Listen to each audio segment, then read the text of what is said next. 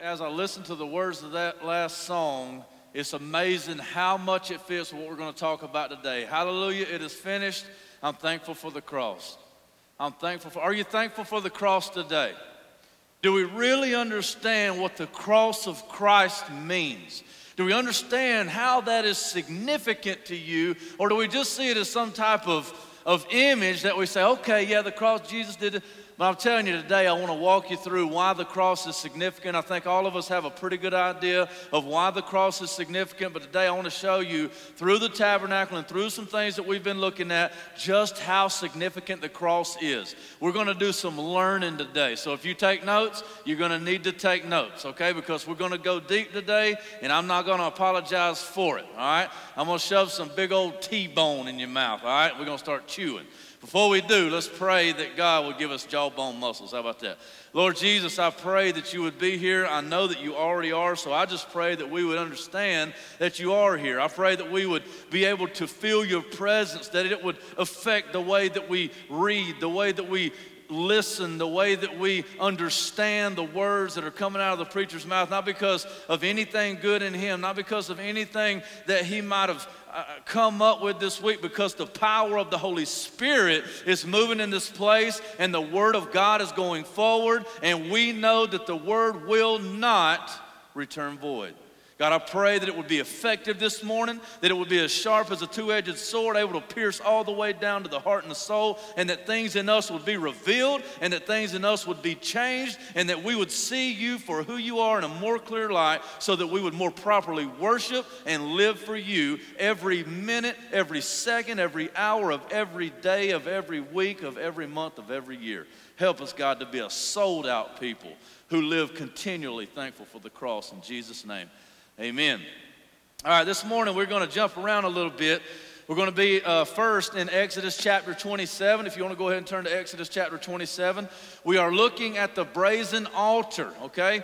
Uh, the title of today's sermon is The Blood on the Altar. And we're going to look at what the significance is of the altar, what the significance is of where the altar is in the tabernacle. And if, you, if this is your first week here, we've been looking at the tabernacle, trying to learn what God has for us in the Old Testament and how that applies to us here in the New Testament age. And what we've said real quick in a nutshell is, is that if you do not have understanding of the Old Testament, you cannot properly understand the New Testament, and vice versa. If you don't have a proper understanding of the New Testament, you cannot rightfully read and understand the Old Testament because we need both. One's not more important than the other. They are both hinging on one another and they're telling one big meta narrative or one big story. You see, all of, all of redemptive history, God has been telling one story, and that is how He was going to send His Son to redeem a lost and broken world. So this morning we are going to go. Last week we looked at kind of the big picture of the tabernacle and the fact that it had to be made in a certain way and there was only one way that you could go through it. And we said there is only one way to salvation. There is only one way to wholeness. There is only one way to heaven, so to speak. And heaven really is just the presence of God and the fulfillment and the relationship with God and being adopted fully as sons, by which we would just stand next to God and that we would be able to call Him Father. That we would have oneness with God, which is actually uh, what we're going to talk about today, and that is atonement. Atonement will be a big word today if you want to go ahead and write atonement down. And I heard it said before, and I read it several times today. I think maybe even Mark was talking to me about this the other day. A good way to understand atonement is just to break it down to at one ment. It is to be at one. It is to be over, it is to be covered over your sin so that you could come back and be at one with God. So today we're going to talk about atonement. We're going to throw a couple of big words out, but I want to break them down as best as I can so that you can understand exactly what God is showing you about the cross of Christ. Let's read the scriptures and, and let's go ahead and jump in. You guys ready to learn something about Jesus? Come on, y'all ready to learn? This is the Word of God, okay? Here we go. Exodus chapter 27, starting in verse 1. You shall make the altar of acacia wood, five cubits long and five cubits broad. The altar shall be square, and its height shall be three cubits. And you shall make horns on it for I'm sorry, you sh- and you shall make horns for it on its four corners. Its horns shall be of one piece with it, and you shall overlay it with bronze. You shall make pots for it to receive its ashes, and shovels, and basins, and forks, and fire pans. You shall make all its utensils of bronze. You shall also make for a grating a network of bronze, and on the net you shall make four bronze rings, bronze rings as, as its four corners. And you shall set it under the ledge of the altar so that the next the net extends halfway down the altar, and you shall make poles for the altar, poles of acacia wood, and overlay them with bronze. And the poles shall be put through the rings, so that the poles are on the two sides of the altar when it is carried. You shall make it hollow with boards, as it has been shown you on the mountain, so shall it be. Now, that was like Spanish, right? Where's she at? Come on back up here and interpret for us. I want to show you this because number one I want to show you is, is that the altar as well had to be made in a specific way with certain types of materials, certain types of overlay, certain construction dimensions and things like that, and it had to be put in a certain place within the tabernacle. Now, her handy dandy notebook, board, when we had the tabernacle laid out here, what we have is this surrounded by one large curtain that was supported by poles, and you could only come in one way. We talked about how Jesus Christ said of himself that I am the gate. Jesus also said that I am the way, the truth, and the life. You see, there is only one way. You can't come here, you can't come here, you can't come here. There's only one way to get to the presence of God, and that is through the gate that's on the east side. We must come in through the one gate. And when we come in through the one gate, there is one piece of furniture right here that we will run into first every single time. And this is the brazen altar or the bronze altar, okay? Now, this is important because when you come in to the presence, when you try to get to the presence of God, which is contained in the Ark of the Covenant, you must come through the gate, and the first piece of furniture you get to is the brazen altar. You can go no other way. It's unmistakable and it's undeniable. The altar, the sacrifice must be first. We cannot get it out of order. We must experience the cross of Christ, the altar first. Now, this altar, when you got here, it was made a certain way. It was perfectly square. It had horns on each corners. It had rings that it could be carried, and it had a grate in the middle. It was five by five, and I'll turn this around. I got it on the other side drawn. It was five by five, and it was three cubits deep or that's seven and a half feet by seven and a half feet. That puts in a little bit better perspective for us. So I'm six foot one, so this is six foot. Okay, this is roughly six foot from t- fingertip to fingertip. Add on another foot and a half, and then it was this way too. You see how big this thing is now? It wasn't just a little bitty altar where you put a little bitty piece of meat on there. It was huge. It was bigger than I am. It was longer than my hands, and so it would cover about the whole front of this stage, and it was made so you could lay whole animals on this thing at a time. It was made to burn burn offerings, sin offerings. You would cut and slaughter a bull, a great big bull, and you would skin it and you would put the bull on there. And that burn offering or sin offering would be to atone for the sins of the priest and the people and everybody else involved that came offering a sacrifice, okay? So this was a really big altar. It was made to handle a lot of blood and a lot of burning of innocent animals and a lot of death. You see, a lot of churches want to take away the blood, they want to take away the death. They want to take away the, the nasty side of things. Why do we have to have all of that blood? Can't we all just be nice? Can't we all just get along?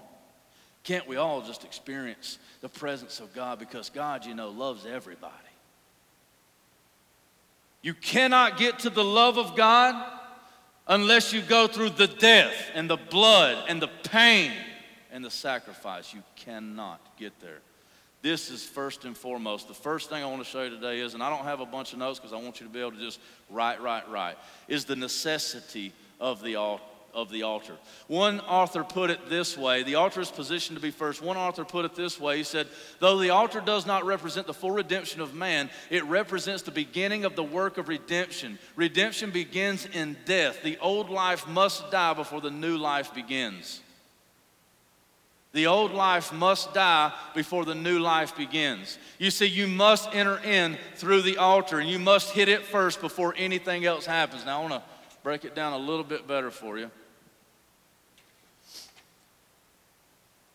This is the this is the brazen altar in a little bit better form 3d form. So you can see here that it's five cubits by five cubits perfectly square and three foot deep with a with a grate here and rings. Wood would go through this and wood would go through this because this was a portable tabernacle. And as the people moved around they would keep the presence or the tent or the tabernacle in the middle of the people because god dwells where in the midst of his people. You remember that? So God wants to dwell in the midst of his people, and so they would make this movable. So they had rings on the Ark of the Covenant as well, and they would move this around, they would move it. It was portable. And so they would set it back up, but it had to be set up just exactly like this, and it had to be five by five. Now, five in the numbers are important, and I'm not, a, I'm not really smart when it comes to biblical numbers. Some people really, really are.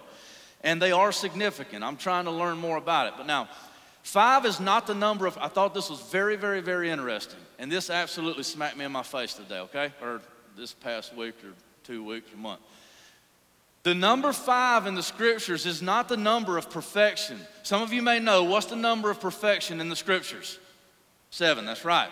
Good job. Now, real quick, I just thought this was very interesting. How many pieces of furniture are there in the tabernacle? One. Count with me. One, two, three, four, five, six, and then in here was uh, Aaron's rod, okay? One, two, three, four, five, six, seven. So there's seven in here. So we see that we got to get to the presence of God to get to the perfection of God, okay?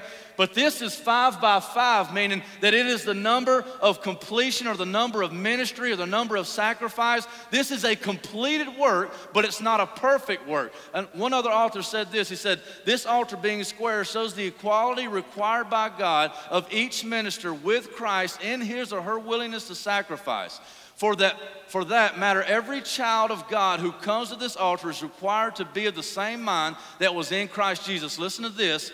In Matthew 20, 22, Jesus asked James and John, Are you able to drink of the cup that I will drink of and be baptized with the baptism that I am about to be baptized with? Now, this was before his death. What baptism do you think that he was about to be baptized with? That's right, the baptism by fire the baptism by fire. We are to go in to the tabernacle, and the first thing that we hit is the altar. And all believers are called to be killed on the altar of Christ. You see, so many people, church, can you hear me right now? So many people want to hold on to their life and they say, No, I will not give this up. I will not die to this flesh. I will not die to this pleasure. I'm going to hold on to this. I am not willing to drink the cup that you are drinking, Jesus. I am not willing to go into the fire of the altar. I am not willing to go under the knife of the Word of God. I am not willing to give up what I love to do. Do you think that you'll have a place in the presence of God if you're unwilling to suffer the sacrifice with Christ? You see, you cannot have your cake and eat it too. You must give your life to Him and you must lay it down on the altar for it to be slaughtered before God. You see, the next part that we get to are the horns that are on the altar. Here are the horns here. There's four on each one. We're going to jump over now to Leviticus chapter 16. This is actually a example of the Day of Atonement when the high priest would come in and they would make sacrifices on the altar. So, this is actually a place where the altar was used, and this is what he says. We're going to start in verse 11. Aaron shall present the bull as a sin offering for himself and shall make atonement for himself and for his house. He shall kill the bull as a sin offering for himself, and he shall take a censer full of coals of fire from the altar before the Lord, and two handfuls of sweet incense beaten small, and he shall bring it inside the veil. And put the incense on the fire before the Lord, that the cloud of the incense may cover the mercy seat that is over the testimony, so that he does not die. You see, we must present this offering before the Lord so that it would go up to the Lord and make atonement for our sins and cover over our sins. You see, all of us have fallen short of the glory of God. How many of you have broken a law? How many of you have broken one of God's moral laws? You say, I see so many people to say, I'm a good person. I'm a good person. I'm a good person. I've never done this, this, this, and this. But the problem is that Jesus Christ takes it from a moral written code down to a heart law, a law of grace. And he says, You have seen it written, Thou shalt not commit adultery. But I say unto you that any man that looks on another woman with lust has already created, or have, has already committed adultery in his heart. I say to you, you have seen it written, you shall not commit murder, but I say to you that every man who has hated another in his heart has already committed murder. In this room right here, we are all adulterous murderers. You see, the altar is standing at the beginning of the tabernacle screaming, You must die or you cannot enter in. You cannot enter in, you say, Brandon, this is really just a, this is a, a heavy, heavy sermon. Why can't you just preach butterflies and candy or something? Because without the cross, we have nothing. Without the cross, we have nothing. And we've got to go, we've got to go through the cross to get to the presence. Listen to this. The horns are a sign of power and force. Six men took in the animal to be sacrificed, generally against its will. Listen to this. Very often, the outer court was a place of confusion, men struggling with animals, animals bellowing. I want you to picture this now animals bellowing and fighting in a vain effort to save their lives. It was a place of evil smells with the odor of blood and the noxious bowels of animals. You see, right outside the door, it said that it, when you brought a sacrifice, you must bring your best. And what would happen is you would bring this, this sacrifice to the high priest, and the high priest would take the knife and he would gut the animal. He would slit the throat of the animal, and the blood would run out onto the ground. And as a matter of fact, they had special utensils that when the blood would start to come out, they would catch as much of it as they could. They would catch as much of it as they could, and then they would skin the animal. They would save the blood. Then they would skin the animal, and they would take the skin of the animal, and it was for the priest, and they would take the bowels of the animal, and sometimes they would burn them all up, sometimes they would carry them outside the camp. It was, it was all a big bloodbath. Once they got through burning the sacrifice, sometimes the high priest would eat it, taking in the flesh of the animal. We won't get into that. Sometimes it would just burn completely away, signifying that the sins of the people had been burnt completely away. But then they would take the blood into, now on the Day of Atonement, they would take the blood into the, into the Holy of Holies, into the presence of God, and they would throw the blood on the mercy seat. They would throw the blood against the altar. They would throw the blood on themselves, saying, God, we have taken this innocent animal, and we have cast our sins on this animal, and we have slain this animal, signifying that our sins are covered by the blood of this animal. You see that? You see, everybody knew they could not approach God because of the sin that they had in their life. They had broken God's law, and if you break God's law, it's death. Because there is nothing, there is nothing outside of God that is life. When we sin against God, we take ourselves out of the presence of God, and out of the presence of God is death and death alone. So we must go through the altar. Now, I've got a couple of different words for you here, and I'm going to break these down. So I don't want you to think that these are, oh no, big, big old words. Today, I want to talk, I want to tell you about penal substitutionary atonement. Now, I'm not going to spend a lot of time there, but this is a this is a doctrine that explains how we are overwhelmed and overcome and absolutely taken to the presence of God and our sins are paid for through the shed blood of Jesus Christ. I want to read a couple of verses to you. Let's continue in Leviticus chapter 16. Starting in verse 15. Listen to this. Now listen close. Talking about Aaron, the high, the high priest, then he shall kill the goat of the sin offering that is for the people, and bring its blood inside the veil, and do with its blood as he did with the blood of the bull, sprinkling it over the mercy seat and in front of the mercy seat. Thus he shall, listen to this, make atonement for the holy place because of the uncleanness of the people of Israel, and because of their transgressions all their sins. Now, there's a whole lot of stuff right there, but I can't go into it. And so he shall do for the tent of meeting, which dwells with them in the midst of their uncleanness. No one may be in the tent of meeting from the time he enters to make atonement in the holy place until he comes out and has made atonement for himself and for the house and for all the assembly of Israel. Then he shall go out to the altar that is before the Lord and make atonement for it, and shall take some of the blood of the bull and some of the blood of the goat, and put it on the horns of the altar all around. Now, what he is saying here when he takes the blood and he has killed this animal, he has put it in here, he takes the blood, he throws it all around, he takes the blood, he puts it on the horns so that the blood would run down the horns. The horns are a sign of force and power, and what he's saying is that there's power in the blood. There's power in the blood. You see, there's power nowhere else that can save you from your sins. Only the power in the blood has the power to wash away your sins. How many of you have heard that old hymn before? There is power, power, wonder working power in the blood. Come on. Of the Lamb. Oh, yeah, that's coming back to me now. You see, there's power in the blood. These horns, when you saw a, a bull, it was stood for power and force, and it did what it wanted to when it wanted to. And this was a sign that it would die, giving up its power, and the power was in the blood. It goes on. And he shall sprinkle some of the blood on it with his finger seven times and cleanse it and consecrate it from the uncleanness of the people of Israel. Listen to this. And when he has made an end of atoning for the holy place and the tent of meeting and the altar, he shall present the live goat. Now, this is something right here that I've always found very fascinating. There was two goats. There was one goat that was slaughtered, and there was a live goat as well. The one is the, the Lord's goat, the Lord's goat, and this one is called the scapegoat. The scapegoat. Listen to what it says. And Aaron shall lay both his hands on the head of the live goat and confess over it all the iniquities of the people of Israel and all their transgressions and all their sins. And he shall put them on the head of the goat and send it away into the wilderness by the hand of a man who is in readiness. The goat shall bear all their iniquities on itself to a remote area, and he shall let the goat free in the wilderness. He shall let the goat go free in the wilderness. You see, we have two things going on at the altar in the tabernacle or on the cross of Christ.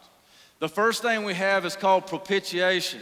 Now, in 1 John chapter 4, it says that Jesus Christ has made propitiation for our sins. It also uses that word in Hebrews chapter 2, verse 17, and in several other places. The propitiation of sins means that he pays the penalty. You see, this is what was happening when these, when these animals were slaughtered before the Lord. There were two goats. One goat was made for atonement, it was killed. So the, the sins of the people were cast onto the goat, and God looked at the goat, the people looked at the goat, the high priest looked at the goat, and they said, You have committed sin instead of these. You have committed sin, so you must die. So the person did not die.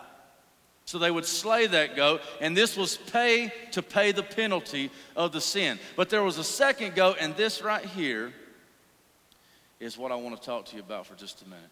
Because most all of us here understand this. Most everyone here, everything I've said up to this point is not really a surprise. You've heard that before. That Jesus Christ has paid for your sin on the cross, that He stood in your place. See, penal is penalty. Substitutionary is self explanatory, and it means that He was in your place. And atonement means that He covered over or paid for your sin. So He paid the penalty by substituting Himself to make atonement for your sins. Penal substitutionary atonement. I want to show you an aspect of atonement which gets left out most all the time, which is called expiation. Now, ex means from, to go away from. Looking at propitiation means that your sins have been paid for. Your sins have been paid for. The penalty has been taken care of by the death of Christ on the cross, by the death of the goat. But expiation means is not only is your penalty paid for, but your sins have been carried away. You see, I want to show you something right here because at the end of the day, a lot of us say, Brandon, I know what you're talking about. I know that, that, that I must die. I know that I'm a terrible person. So many of us say, I know I got sin in my life. I know there's so many things, and I need that altar, Brandon. I need that altar because I need to be punished because I'm a terrible person. Everything in me is, is, is awful. You see, we're either one or two extremes. We think that we can win God's affection and approval, and we think that we've made it, or we think that we never can. And a lot of people who come to Christ think that they have come to Christ and their sins have been paid for, but they're still a piece of crap. I know I'm not supposed to use that. I'm sorry, babe. But a, a big steaming pile of dung. How about that? Whoo! You don't see yourself as a wonderfully, beautifully made image of God who has been sanctified by the blood of the Lamb, who has been made new, who is a saint before the eyes of God, whose sins have been cast as far as the east is from the west, who has, who has had all of their sins removed from them to a remote place where nobody knows them anymore. You see, the first section of the tabernacle is the altar the cross of Christ. But let me tell you right now if you sit down at the cross of Christ, you might as well be Elijah sitting under the fig tree. You got to move on, brother. You got to move on. Now, am I diminishing the cross in any way, shape, form, or fashion? If you know me for two seconds, you know I would never. The cross of Christ is where it all begins and it all hinges. If you don't have the cross, you have nothing. But what I am saying unto you is that, man, how many times I'm going to flip this thing? The brazen altar being five cubits by five cubits, you know, God could have made it seven by seven. And it would have been the perfect, complete work of God. But it's five by five because it completes a work the propitiation and the expiation of sin, the penal substitutionary atonement that was needed for you and for me to have our sins cleansed, but it is not the perfection of the redemptive work of God. We must then come to the brazen altar where our sins are washed away. Come on in, fellers, the water's fine. You see, this is, and when we get into this, when we go a little bit farther, I wish I just had all the time in the world, but see, all of this you got to think of is, is, is several different forms of baptism. You see, first we have the natural birth, which is baptism by water, right? And then as we go through life and as we are crucified on the cross with Christ, it is the baptism of fire. And then once we experience the baptism of fire and we, we, we lay our sins down at the altar of Christ and it is murdered on the cross of Christ along with Him, you see, a lot of people want to stop here. A lot of people want to say that, that Jesus Christ died and paid God back for our sins, but they want to say, but you still need to go now and repent, and you need to make yourself better. They would say it kind of like this is that the cross of Christ brings you even with the house. You're not in sin anymore, but you're not seated in the heavenlies either. You're kind of breaking even now. Now you better get busy and work hard. So, am I telling you that it's not important to work? Isn't this a conundrum that we're in?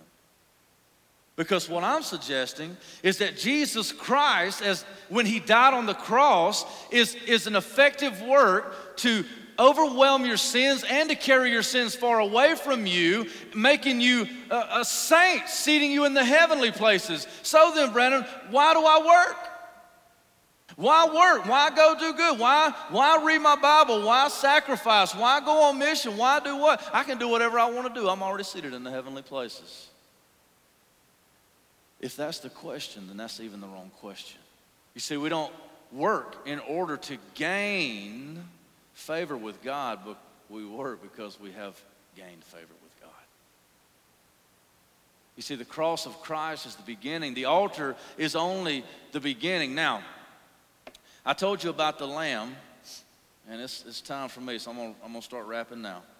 I told you about the bull that was made to overwhelm and cover the sins of the priest so that he could even go before the Lord, okay? And then there was the goat that he would slaughter and offer up to the Lord for the sins of the people, which propitiated or paid the penalty for the people who had sinned against him. And then he would take another goat and he would lay his hands on the goat, signifying that his that the people's sins and his sins were cast onto this goat. And then I just picture him at the I picture him at the, the the gate of the temple and he put his hands on the goat and he said, Pah! And that t- goat took off. You know, he's like, there goes my sins. You know? I, want, I, I always thought, what if it stopped like 10 feet out? Get on, get out of here, go! That's what I would do, like when I come up on a dog, you know. Get on out of here. Because I don't want my, I want my sins gone. You know, wouldn't it be crazy? Then it's like 100 foot, and you're like, that stupid goat. So you get on your camera, you're like, chase him. You're going to run this goat on out of here. This is the picture. I wonder how many of you right now, you've, you've experienced propitiation, but, and you see, if you've experienced the atonement, if you've, if you've had your sins paid for, then you've actually experienced the, the casting away or the expiation or the removal of your sins too. You may just not realize it. You see, oftentimes I think that we are able to identify with the death of Christ. Here's another way of saying it. I think a lot of times, a lot of us are able to identify with the death of Christ, but we've never identified with his resurrection to life. You think Jesus stayed in the grave? Why do you stay in the grave, my brother? Why do you stay in the grave, sister? Why do you live as if you're dead? Why do you live as if your sin will never be defeated or is not defeated? Why do you, why do you live in complete and utter just, just torment all the time. Why do I? Why do I slip back into condemnation? Because my Bible tells me in Romans chapter 8 that there is therefore now no condemnation for those who are in Christ Jesus, for the law of the Spirit of life in Christ has set you free from the law of sin and death. Jesus Christ has set you free from the law of sin and death. Don't you realize that He didn't just pay the price for your sin, He cast your sin to the uttermost. You're a saint in the eyes of the Lord. Don't stop at the cross of Christ. Keep on going. Experience the resurrection from the dead. The Bible tells me, so we've got the propitiation, the Lord's goat, and the scapegoat. I want to take you to just a couple of New Testament passages that shows Jesus Christ. I think this is, if you've ever been in church more than five minutes, then you've probably heard some of these. But we cannot go until we talk about Jesus which I think I've been talking about him for a while, but I'm going to do it a little bit more. You know these verses. I want you to think about the Lamb of God. I want you to think about the ram that was stuck in the bushes when Abraham was about to sacrifice his son. I want you to think about the scapegoat that was ran far away. I want you to think about the goat that was killed and its blood was thrown around everywhere. All of this was just to point to a greater truth. How do I know that? Am I making that up just because I love Jesus? No. If you want to turn with me, you can. Otherwise, I'll read it. Listen to this Hebrews chapter 10. For since the law has but a shadow of the good things to come instead of the true form of these realities, it can never, by the same sacrifices that are continually offered every year, make perfect those who draw near. Did you see that? It can never, it can never, it can never, by the same sacrifices that are continually offered every year, make perfect those who draw near. Why? Because these are imperfect sacrifices that do not measure up. Listen, it goes on. Otherwise, would they not have ceased to be offered, since the worshippers, having once been cleansed, would no longer have any consciousness of sins? You see, the, the high priest, year after year after year, would kill thousands. Can you imagine? I want to take you back one more second to the altar. In the tabernacle, can you imagine? There was thousands of goats and bulls over the years killed and slaughtered in this place. Can you imagine? Can you imagine all the blood and the guts and the gore everywhere, all the time, all the washing and trying? You'd never get the stink out. It, the stinks just soaked right in. It was a place of disgust. Who would want to live there? Don't live at the altar. You see, it had to be done year after year after year. It says, but in these sacrifices, listen to this, but in these sacrifices, now listen, we say, why do we got to read this stuff? Because we need to understand what is needed for me and what is needed for you. Because if we don't understand this, when it says in what I'm about to read in just a second, John chapter 1, verse 29, we do not get the full impact of it. But if we understand the tabernacle and the fact that they killed goat and bull after bull after bull, and continually they killed it and killed it, and another high priest would come and he would enter into the Holy of Holies and he would kill and he would bring blood and he would, he would pour out the blood and sprinkle the blood and all these kind of things year after year after year. If it would have worked, if it would have cleansed of sin, we wouldn't need that anymore. But in these sacrifices, there is a reminder of sins every year. For it is impossible for the blood, the blood of bulls and goats to take away sins. It is impossible for the blood of bulls and goats to take away sins. You say, why did they do that? Why did they do this over and over? Getting blood why did they do it? Because God was saying, there is another. There is another. There is another. You have sins that have to be dealt with. Where there is sins, there must be blood. Where there is sins, there must be blood. Where there is sins, there must be blood. For the wages of sin is death, and everyone has sinned and fallen short of the glory of God. You see, you must die. This is the truth of death in general. Why do you think everything dies? Why do you think everything dies? It's because everything is sinful and broken and corrupt. Therefore, everything dies. Have you ever noticed in life everything's fighting against you? Have you ever noticed in life that there is nothing here that lasts? Nothing. People get hurt, people get damaged, people die, things break down, things get damaged. You're getting older. Some of you are old as the hills right now. Knocking on death's door. Knock, knock, knocking on death's door. Hopefully it's heaven's door. I don't think I'm supposed to be singing those kinds of songs. You see, everything is broken, everything is corrupt. This is the curse that came through the first Adam. This is the curse that came through the first Adam that wouldn't use the word of God to do battle against Satan, and therefore the enemy came in, and death came in, and sin came in, and now everything's broken and everything's going away. And we just experience loss and trouble all the time. But listen to this. Consequently, when Christ came into the world, he said, Sacrifice and offerings you have not desired, but a body you have prepared for me. In burnt offerings and sin offerings you have taken no pleasure. Then I said, Behold, I have come to do your will, O God, as it is written of me in, this, in the scroll of the book. You see, Jesus Christ came to do the will of, the will of God in perfect obedience, enabling him to be the one that would go before the Lord as the offering and as the sacrifice. The one who would offer the sacrifice and the sacrifice. And that's why John. Now, knowing all of that, this is the last verse of Scripture I'll read.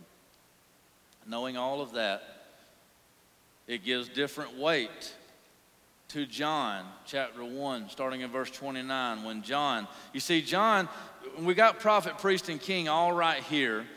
They come and ask John, Are you the prophet? No, I'm not the one who is the prophet. I'm just the one who is preparing the way. Preparing the way for who? It says the next day, this is verse 29, the next day he saw Jesus coming toward him and said, He has all of his disciples standing around him. He saw Jesus coming toward him and said, Behold, the Lamb of God who takes away the sins of the world. Behold, the Lamb of God who takes away the sins of the world.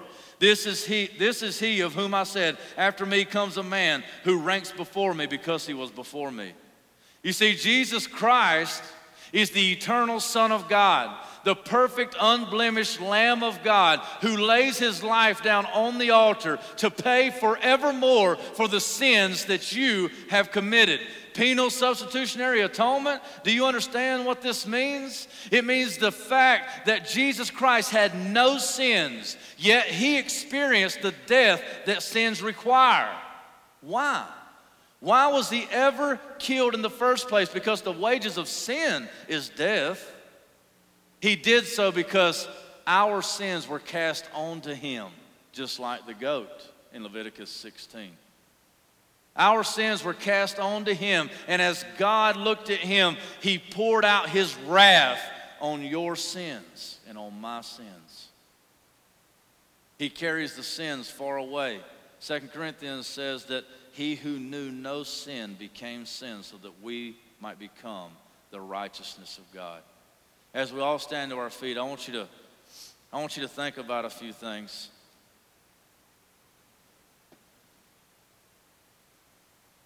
I want you to ask yourself where you are in life right now. I want you to ask yourself Have I ever had my sins paid for You know you're a sinner. There's not a person under the sound of my voice that doesn't know they're a sinner. And you say, Well, Brandon, I'm a good person. Yeah, I've got sin in my life, but I'm a good person. No. Listen, listen to me and listen to me well. Where there is sin, there will be death. There will be a body on that altar. There will be flesh on fire. There will be. It is unavoidable and it is unmistakable. There will be flesh in the fire. The only question is will it be your flesh or will it be His? You see, Jesus Christ has gone before us and He has taken our sins onto His back and received the beating that it required. He received the death and the wrath that it required. And if you would accept Jesus Christ as your substitutionary atonement, if you would accept Christ in your place to pay your debt, then you can be set free from the penalty. And I want you to know something today that if you've, if you've never allowed Jesus Christ to stand in your place, then He is standing with open arms today, ready to pay your penalty. But not only pay your penalty, but remove your sins away from you and give you the opportunity to move on to the sanctification of our souls. We're going to look at the, the water basin next week or the baptism of the Holy Spirit. You see, Jesus Christ is longing to stand in your place and experience the the excruciating pain of the cross. And I, and I say that he's long. I don't say that just, I don't say that just, just throwing it out there. I know that the book of Hebrews tells me that for the joy that was set before him, he endured the cross, despising its shame. You are the joy that was set before him that, that caused him to endure this excruciating cross. He was glad to go for you. Will you stand? And say no. You've got the right to do that. You can make that decision today. You can stand and you can say no. And one day you will be on fire because somebody's going to die. Or you can accept Christ's sacrifice. And you can, with John, proclaim, Behold, the Lamb of God who takes away the sins of the world. And there's another group in here who you've experienced the propitiating power of Christ. Your, your sins have been paid for. You've been justified by the Lamb of God. You have been paid for in full. But you're still living in defeat. You're still living as if you're not free. You're still living under the condemnation that comes with with, with sin and heartache and pain. You're not living in the freedom that Christ offers. And I know that this is tough, but I want to tell you right now that through Jesus Christ and the cross, you have the opportunity and you have the right to go before the throne of grace. You have the opportunity to be filled up full of the power of the Holy Spirit and to live at another level. Not that you're better than anyone, but that you are set free from the rigors of this world. How many of you would like to to partake of that freedom. Would like to say, Lord, I, I've, I've been there with you in your death, Lord. I'm ready to be there with you in your life. I'm ready to experience the freedom that comes from the removal of my sins. Some of you are just addicts, slaves to sin, but there's freedom in Christ. I want to invite you this morning to come and lay your sins down at the altar to lay your sins down at the foot of the cross so that you can so that you can move on so that you can start to live life your sins have been dealt with both paid for and cast out. Come. Come to the foot of the cross. Come to jesus. He's for you and not against you. Come. Come today